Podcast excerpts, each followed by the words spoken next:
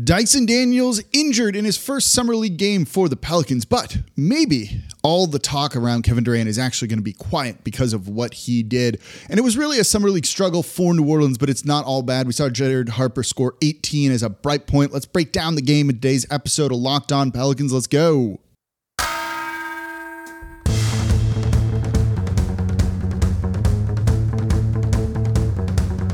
You are Locked On Pelicans, your daily New Orleans Pelicans podcast, part of the Locked On Podcast Network, your team every day.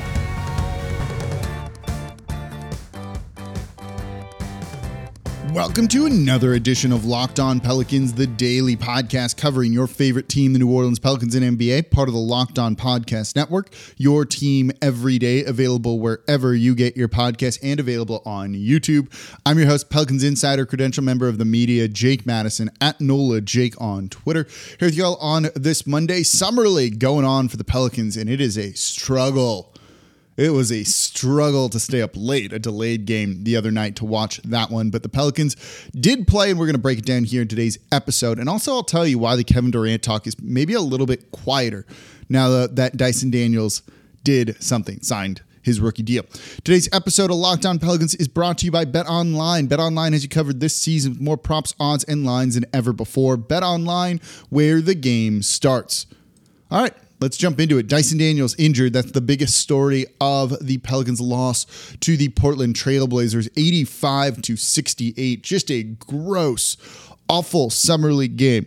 I don't know whether it's the fact that it was like the late game that day, the fact that it got pushed back a little bit, about 30 minutes to an hour or so. Just bad basketball where no one could make a shot. Pelicans shot 27.5%, and just 13% from three. But the biggest story is Dyson Daniels getting injured in the first quarter of this game. Went down after, was it driving? I think he didn't get a call and kind of crumpled down on the ground after rolling his right ankle. Good news is the x-rays were negative. He took x-rays there. They were negative. I don't know if there's an MRI or anything planned, but it seems like he is going to probably miss the remainder of something. I might sneeze as I'm doing this. I don't have like a sneeze button here. Okay, let's see if I can, how long I can hold out for. So I highly doubt that we see him the rest of Summer League. There's no need to play him. He looked active. There we go. Said it was coming. He looked active during his time out there. You know, it was an performance overall, but he was active and he guarded all positions at one point. And when everyone's kind of struggling like that and everyone's out of sync, well, yeah, there might have been some potential assists out there for him that, you know, he wasn't really able to get because guys were missing shots. And when you shoot that poorly, yeah, you're not going to have your point guard. And that's what he was playing for this team. Give you a whole lot of anything. Finished with 1 point on the night, 1 steal, 2 assists, 1 rebound. He was 1 of 2 from the free throw line and was 0 for 5 overall. Not a great night, but I liked seeing him guard multiple positions. That's part of the big reason why they drafted him. Would have loved to have seen him hit a 3. We saw that tweet that came out right beforehand of like he's hit 27 straight 3s in warmups. It's very different in the game. Everyone hits their warm-up 3s. And he got his only point at the line, which is interesting, I thought, because the Pelicans struggled shooting in this one, and basically they lived at the line in this. 26 of their 68 points came from the charity stripe. I like that they were aggressive in getting downhill and attacking. I would have liked to have seen some made shots too, but the fact that they're kind of playing to what should be a strength this season was kind of fun to see. And they were fast. I don't know if this team in the regular season is going to be as fast as the summer Pels were playing here, without Jose Alvarado, of course. So we'll see how much this really translates, but it's like one summer league game that was kind of weird and wonky and like whatever. You don't want to read too much into this stuff. I've seen people being like, how are we feeling about Dyson Daniels after this one? You should be feeling exactly the same about Dyson Daniels as you did going into this one. And the cool thing that he did, the good news for Dyson Daniels is he signed his rookie deal on Friday, I think. This potentially might quiet down some of the Kevin Durant trade talk. So now once a rookie signs their rookie contract, they cannot be traded for 60 days. That certainly hasn't stopped deals from getting done in the past. I believe Andrew Wiggins in that Kevin Love deal had already signed his and played Summer League with the Cleveland Cavaliers before being traded to the Timberwolves. So it hasn't stopped things from being done in the past, but, you know, it doesn't make it as easy of a trade as it could have been before. And the Pelicans were a relatively easy trade in terms of not making it a 3, 4, 5, 6, whatever many team deal for the Brooklyn Nets. So this probably means it's not really looking like it'll happen anytime soon. In terms of EJ Liddell, they're one of their other rookies. You get to see all of the rookies in this one, including Karlo Matković, who we'll talk about next, alongside Trey Murphy and Naji Marshall, before wrapping up with Jared Harper and John Petty Jr. Nothing new on him. You know, I think they don't have a roster spot for him right now. I think they're still trying to figure that out. I wonder if they're hoping they can get him to sign a two-way contract. Certainly that would be most advantageous for New Orleans. Will he want that? I'm not sure. However, the Knicks just signed their second round pick, 42 overall, to a two-way deal. That's taken, ahead of where EJ Liddell was drafted. So that at least opens the door for New Orleans to potentially be able to get him on that deal, with everything kind of being those benchmarks for them. So that kind of works out in their favor to a certain degree, but he struggled in this one too. Again, everyone struggled. He was 1 of 6, 0 for 1 from 3, did grab 4 rebounds, 1 block, 1 turnover, 4 personal fouls, 2 total points. No one played well on this. Even Trey Murphy, who we'll get to in a minute, I didn't think played particularly great, though he's active and I liked what we saw out of him, but a shot wasn't falling. Same for Jared Harper, right? Those are your only two guys in double figures. We'll get to them coming up here in a moment in today's episode of Locked On Pelicans. But we're going to get to Karlo Matković next, who I was shockingly, very good, I thought. Doesn't show up really in the stat sheet, but I really liked what he did out there on the court. That's coming up here next in today's episode of Locked On Pelicans. Before we do that, though, today's episode of Locked On Pelicans is brought to you by BetOnline.net. BetOnline.net is your number one source for all your betting needs and sports info. So you can find all the latest sports developments, league reviews, and news, including Major League Baseball and Summer League. And BetOnline.net is your continued source for all your sports wagering information, whether you want live betting, esports, and scores. You can get in on the Summer League action for sure. Pelicans had second best odds to win Summer League. It's probably not going to be looking as good anymore here. So betonline.net is the fastest and easiest way to check in on all of your favorite sports and events, including MMA, boxing, and golf. So head to the website today or use your mobile device to learn more about the trends in the action over at betonline.net. BetOnline, where the game starts. And thank you for making Locked On Pelicans your first listen today and every day. We're here Monday through Friday for y'all, at least through the remainder of this month, breaking down everything you want to know about the team. Summer League, what to really take away from all of that. We've got all the stuff you could want on the Zion extension. We're still waiting on some deals to come out from that, but it sounds like there are some injury protections in some capacity there. That's a big win for the Pelicans in that franchise as well, for just kind of getting in that. But the biggest one was no player option. I got a show on just why that is so important for this team. So subscribe wherever you get your podcast. Tell a friend about the show and leave a 5-star review with a comment. And comment down below on YouTube. You worried? Are you drawing any conclusions from Summer League? Yes or no? Or is this just kind of have some fun? And shout out to the Pels 12 who are out there right now holding it down. I heard the Jose chant towards the end of all of that. That was really cool to see. Way to represent. And the whole broadcast, to be honest, was really positive about New Orleans. You had Trajan Langdon on there giving a ton of praise, heaping praise on Willie Green. But then you also had the broadcast. I think it was Fraschella was on there saying he likes what they're doing in New Orleans. They all like Willie Green, who managed to keep this team together. And it cannot be overstated how important Willie Green is. And just kind of the person that he is and being able to connect with these guys and getting the most out of them and kind of keeping that ship afloat when it looked really rough last year, because there were some dark days. But he's done a great job. It's nice to see the national recognition that the team is doing kind of validate a lot of what you've been thinking, what I've been thinking, what the team's been thinking. And now you're starting to kind of see it get into the mainstream media and start to be part of that like zeitgeist with everything. So let's continue to talk about Summer League. That was not good from the team. Karlo Matković, the Pelicans' other second-round pick. Draft and stash guy. He will not be playing here next season, probably not the season after that. He played 17 minutes in this game, starting at center for the team. You had to kind of like what he did. You know, the points didn't really come, and he only took 2 shots, 4 total points in this one, but he was active. Like, he is definitely a springy pick and roll, rolling, you know, rim running, finishing big man. He can get up too. 5 rebounds on the night. And more importantly was he is fearless defensively. He was going for blocks. He was showing off. I don't know if I'm going to call it like full on rim protection, but a little bit of rim protection there. He had 2 blocks in this game and didn't mind like getting right up on dudes and get physical with them. That's something this team is needed, right? A lot of you are calling for rim protection. Don't like Valanciunas, even though I think that's crazy to say. Don't like Valanciunas because he's not a rim protection big. Well, Karlo Matković could be the dude in the future. He's going to be overseas, continue to work on his game in a, you know, an atmosphere that's maybe more familiar for him. And eventually they'll look to bring him over, probably, and eventually sign him to some sort of like mid-level deal, mid-level exception or something like that, maybe. But it would be very good for New Orleans if he ended up kind of being a developmental guy overseas, showing that they can do that, which makes all those Euro prospects more interested in playing for the team.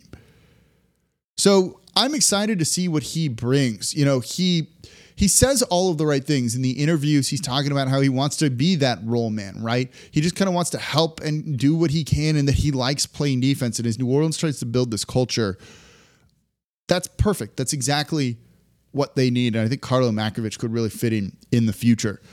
Let's switch to Trey Murphy here. This was kind of the big player on the night for New Orleans. 23 points on 7 of 16 shooting, but just 1 of 9 from 3. But he had 8 rebounds, 1 assist, 4 steals, 4 turnovers. We don't need to talk about the turnovers here. Overall, he was good. He was good. The shot wasn't falling. That's okay. You know, you know he's a good shooter. There's no real concerns about what he's going to do. And basically, he was just money everywhere else. He just drove and attacked and scored inside, and he didn't miss inside the three-point line. He was perfect.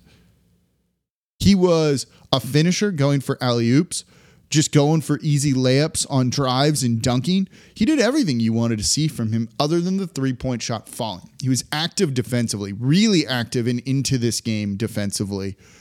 Going after the boards, being aggressive, 3 offensive rebounds is nice too. And then the 4 steals, right? That kind of speaks to him getting into these guys, trying to kind of create some havoc with his long arms. And he guarded multiple positions in this one as well. You know, I don't know if we need to see him again. I think it's fine if he doesn't end up playing tonight.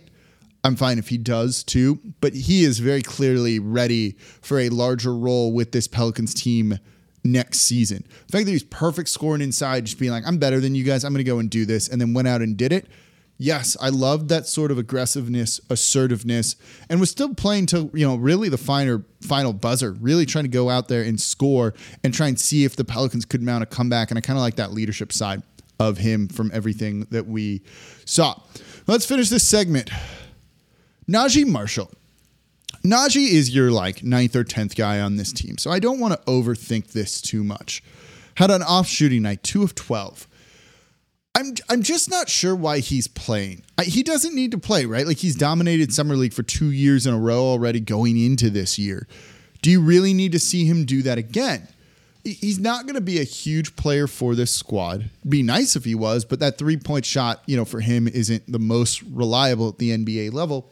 You know, if he's taking 12 shots, would it be better if those shots were going to other guys? You know, would have been better if EJ Liddell had more than 6, if Matković had more than 2. I think I would kind of like to see him just be like, okay, you guys, you're good. You don't need to do this. You don't need to kind of shine in Summer League because that's not going to really do anything for you. So let's just let some of these other young guys play and not have to worry about that, right? Like, that's kind of what I would like to see this team do. Like, I get maybe they wanted to win Summer League. There, you know, there's rings this year when it comes to that, which unnecessary. So maybe they wanted Naji. Summer Naji's a real good player, but I'd rather just those shots go to someone else that's like more unproven. Like, Naji's fine on the team. He's not an expensive guy. He's not a good player, let's say. And he's fine. And he knows his role. He plays his role, which oftentimes isn't playing. I just don't know if we need to see that in Summer League. That decision, you know, after this game kind of has me turning my head a little bit. But I think he's only going to play like 1 more game at the most. So I don't think it's the biggest deal, but they probably didn't need to do that in the first place. All right, coming up, another bright spot for the Pelicans in this one. Jared Harper. What could he do? Is he a guy that has an outside shot on something along those lines? That's going to be coming up here next in today's episode of Locked On Pelicans. Before we do that, though, today's episode of Locked On Pelicans is brought to you by RockAuto.com, my favorite sponsor because it keeps my cars running. I work on all of my cars myself, which means I'm ordering a lot of parts, 3 vehicles, right? So I choose to save time and money when using RockAuto.com, because their prices are the lowest by far. You can walk into a chain store, you can get something you need that day. It might not fit your car and you're going to overpay. There's just no need to deal with that. Just go online. Don't choose to spend 30, 50, even 100% more for the same parts from a chain store or a car dealership. And if you don't work on your car yourself, totally fine. When it's going into the mechanic, order the part that you need fixed on rockauto.com and let them just do the labor for you. You save money that way too. They'll order a part. It's going to be overly expensive anyway, and then they're going to mark it up to take something. Save all of that. Don't deal with all of that. Order your parts from rockauto.com. Super easy to use website. Year, make, model. Simple as that. They're going to show you everything you could want for your car or truck and different price points to find the ones that fit your budget. So go explore their easy-to-use website today to find the solution to your auto parts needs. Again, go to rockauto.com right now. See all the parts available for your car or truck. Write Locked On in their How Did You Hear About Us box so they know we sent you. Amazing selection, reliably low prices, all the parts your car will ever need. Visit rockauto.com. All right, and thank you for making Locked On Pelicans your first listen today and every day. We are reacting to Summer League. We will be reacting to Summer League. We're going to talk more Summer League tomorrow after the game against the Atlanta Hawks tonight. Summer League's fun, even if the team doesn't do well, and it's great to see all these young guys out there. I'm a little bit jealous of everyone in Vegas right now having so much fun, it seems like. Pels 12 killing it out there. And don't forget, subscribe to the Locked On Pelicans wherever you get your podcasts. And on YouTube, tell a friend about the show, and of course, leave a 5-star review with a comment. Okay, final 2 guys I want to talk about in Summer League play here for New Orleans. So first and foremost, Jared Harper, second leading scorer for New Orleans, 18 points in this one. Wasn't expected to play a big role, I don't think, but when Dyson Daniels went down, he stepped in and, did reasonably well. Got to the line 9 times, 5 rebounds for him. Shooting was not great. Like I said, it wasn't good for anybody. Karlo Matković was the only guy that shot 50% or better, and that's on 1 of 2. Jared Harper, 5 of 14, 1 of 6 from 3.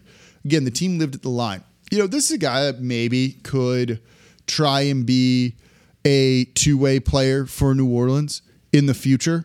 They've kind of looked at him for a little bit. He was on a 2-way contract and didn't really play much from that, but could they look to maybe bring him back and kind of use him in that way again? If he can be that kind of scoring spark off the bench, that could be a useful type of player to have for this team just to keep around. It's got that kind of local Alabama flavor to him too. Being from Auburn and being able to play in Birmingham, that's a useful spot for him. Kind of keep some interest in that franchise too, which I think is a really good thing. Long shot to make any sort of spot on this team, but you never know. Again, he stepped up and did what he could to keep the Pelicans afloat when no one else was capable of doing that. That's got to say something, right? And then final guy to look at was John Petty Jr., also Alabama, right? Sharpshooter. Had a couple of deep threes that I like to see out of him. 3 rebounds as well. Potentially could be another 2-way option if it doesn't go to EJ Liddell, since the first one right now is for Darion Sebron, who didn't score in this game, didn't get a ton of run either. And I'd like to see them use him a little bit more in this game. And I think you'll see some mixing up of like guys and where they're going to be playing in the roles and all of that. But John Petty Jr., this team struggled to shoot here. They might still struggle to shoot the 3 next season. If you get him on a 2-way and be some cheap shooting, there's worse things that you could go out and get at the NBA level. He's known for deep shots, Steph Curry-esque shots. He definitely hit some in this game. You like to see that. Didn't do anything else. But if he can consistently be a 3-point shooter, yeah, that's maybe a guy that's worth taking a flyer on for that other 2-way deal. But I think it ultimately comes down to what happens with EJ Liddell. So you worried? You stressed after that first Summer League game? Are you good? Summer League doesn't matter, right? You tell me in the comments down below on YouTube, and that's going to do it for this episode of Locked On Pelicans. Thank you all so much for listening. As always, I'm your host, Jake Madison, at NolaJake on Twitter. We'll be back with y'all tomorrow to recap the next Summer League game, the one tonight.